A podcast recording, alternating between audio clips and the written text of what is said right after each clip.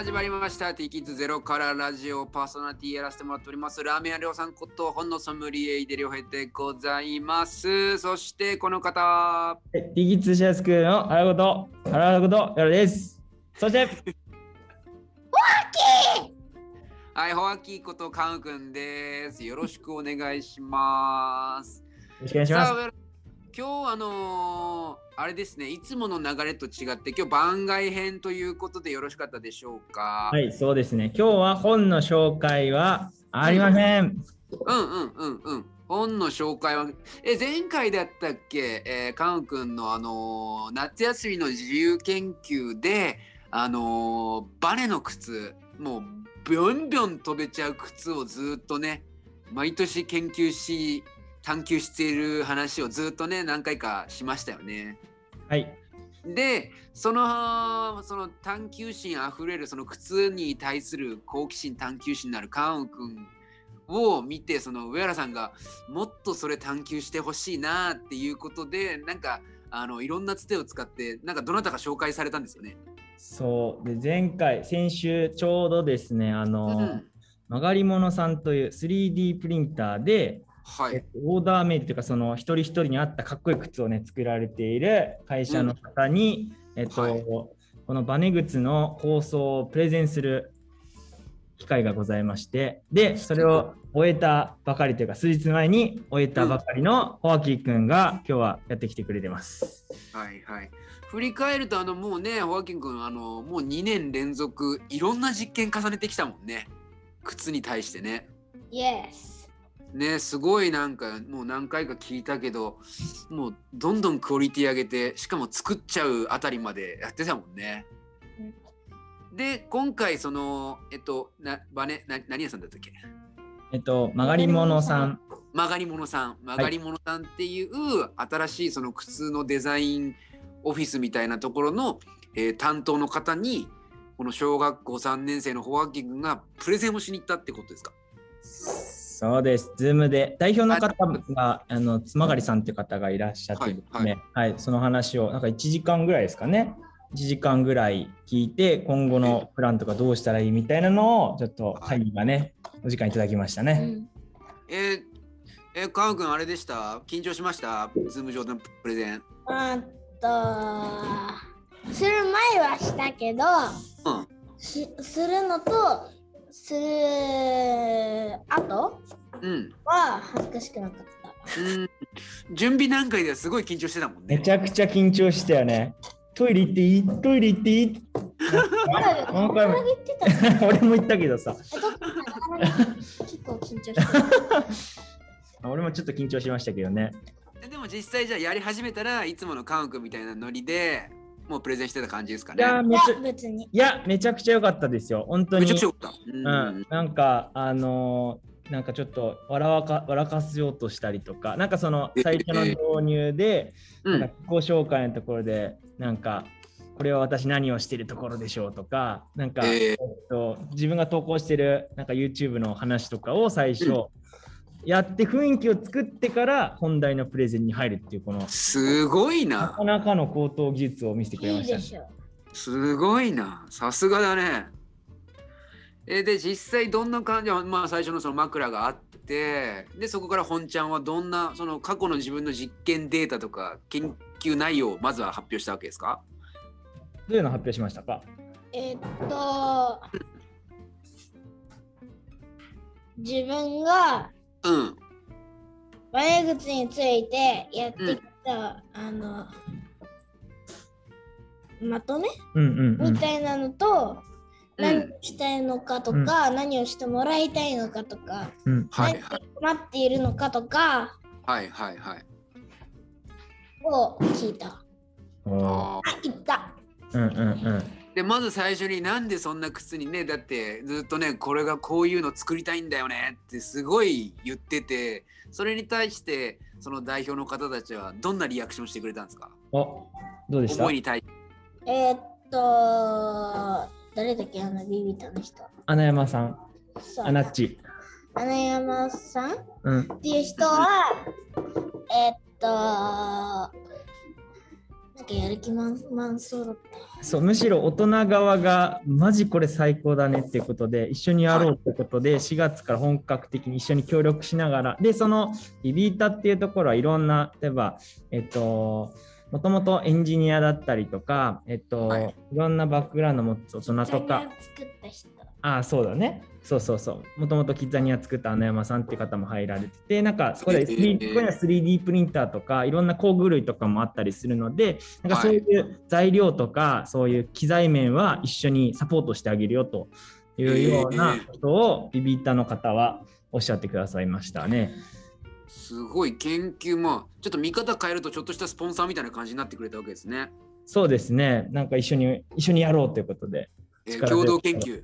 共同研究。そうそうそうそう。まあそんな感じだよねいいで、曲がりもんさん、なんと言ってくださってたっけ？えーっと、あの、最終的に、えうんっと、面白そうだから、うん。3D プリンターで跳ねる道具とか触るためにまかりものさんのラボに来てって言ってた。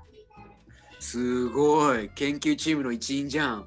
そう。だから、あのーなんだろう。まあ、バネ、普通のバネだとやっぱ 3D プリンターだと、ちょっとその、なんだろう。なんだろうなかなかそのバネの力っていうのは出づらいというところで、はいはいでも、はい同じような、えっと、靴の業界でもやっぱりその、いかには跳ねるかとか、いかに速く走るかっていうのは、すごくなんかドストライクの研究テーマらしくて、はいはいはい、はい。で、終わりもんさんでもちょっといくつかこれこういうな試作品みたいなのあるから、それを実際になんか触ってみて、はい。そこから一緒に考えようじゃないかというところで、今度、だから4月ぐらいかな、ちょっと、えっと、緊急事態宣言明けてからになると思うんですけど、うんうんみんなでお邪魔しようという話になりましたね。面白い。で実際まあねまあそのカン君は自分で独自でいろんな実験を重ねたりとかねいろんなものを使ってじ、ね、実験重ねてたけどなんかこう新たな気づきとかここどうしたらいいんだろうっていう疑問に対して解決なんか見えてきたものってあったんですか？うーん。何を教えてもらもらえてすごい良かったって思ったの？うんうん。えっと、うん。例えば、うんうんうん例えば。えっと、3D プリンターのうん。あるうん。ものをなんか触れるうん。みたいなのとか、はい。えっと、3D プリンターでは、うん。あの跳ねるものは作れないから違うもので作った方がいいみたいな。うんはあ、はあはあはあはあ、要は自分が今まで使ってたものじゃないものをすごい提案してもらえたりしたわけね。うん。そうやっぱ普通の 3D プリンターの素材だとどうしてもできないからあのはいこういうなんか海外のやつ今使ってるのはこういうの使ってるからこういうのだったらこういう素材感が出るよとかっていうのを教えてくれたりとか、はいはい。なんかいろんな業界の話のこととかね、うん。の作る工程とか、なんかそういうこともなんかいろいろ教えてくれましたが、まああと足の走り方の話とかもなんかもうかかとから、なんか、つま先で、うん。こういうようになって、で、もう、肩、肩、かかとうんそうかかとからつくからそういう走り方の構造から考えないといけないよねっていうところでだからここに場所つけたらいいんじゃないかとかそのそのはあ足の構造みたいな話とかも教えてもらいました。へえ面白い。えじゃあ本当にもうこれからいろんなことを研究一緒に研究していく感じになるわけですね。でこれ最終的には何？本当に商品化っていうかそういうところにまで行くような感じになりそうなんですか？6年生までには商品化したいです。おすごい。お。小学校1年生の時にもう疑問に思った研究内容が6年生に卒業するまでには商品化までいっちゃうってこれすごいですね上原さんねできいたすごいいやー楽しみまあその分あのいろいろ厳しいというかそのまあいろんななんかもっと調べないけなきゃいけないことがたくさん分かったので、まあなんか、はいある意味スタートラインになんか改めて立ったみたいなはいはいはいはい。なんかそのなんだろう今までやってきてはい。またあの足の形のことを調べないといけないとかさ、うんうんうんう 3D ん。プリンターの 3D プリンターで足の形作った方が早くない？あそう。でもさどういう形どこに一番力がかかるかとかっていうのをまあねみたいなまあそのいうこともねいろいろどんどんどんどんやりたいことがたくさん見えました。そんなプレゼンの時間でしたね。はい。まあなんかこうスタートラインに立ったってことはこれからじゃあそのどういう進捗状況なのかっていうのも今後聞ける感じになりそうですね。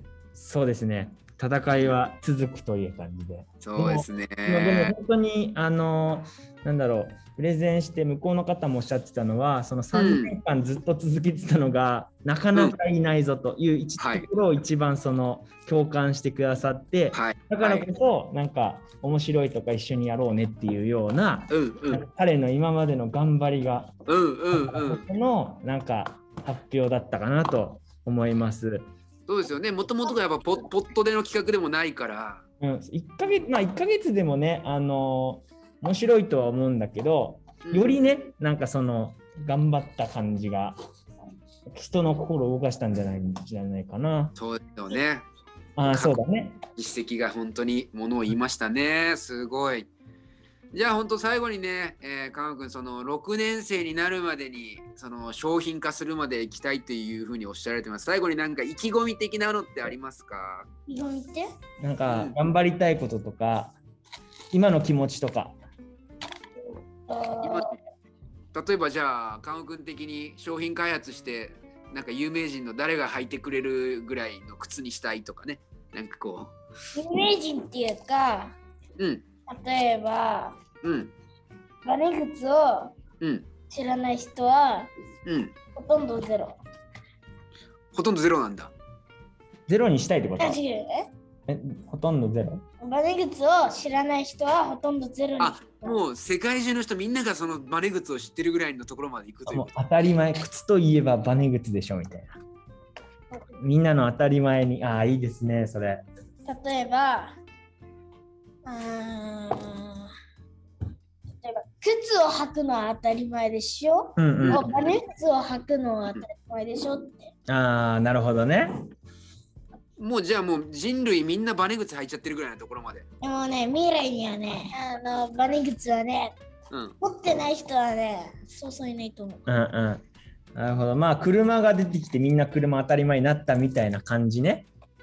うん、もう日インフラと化すとバネ靴が。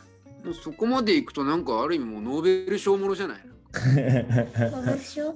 いやいいですあね。れねノーベル賞。はい。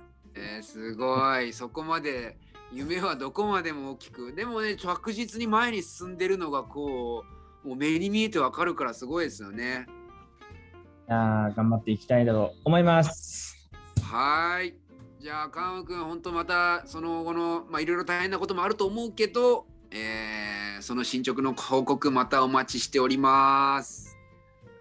はい、みたいな感じで今日は、えーゼロからラジオ、えー超番外編でございました。えーまたね、今後そのカウン君たちのそのバネグツプロジェクト、えどこまで進んでいくのか6年生になるまでに非常に楽しみになってまいりました。みたいな感じで、また次回もゼロラジ聞いてくださいね。そそれでは、また。さようなら。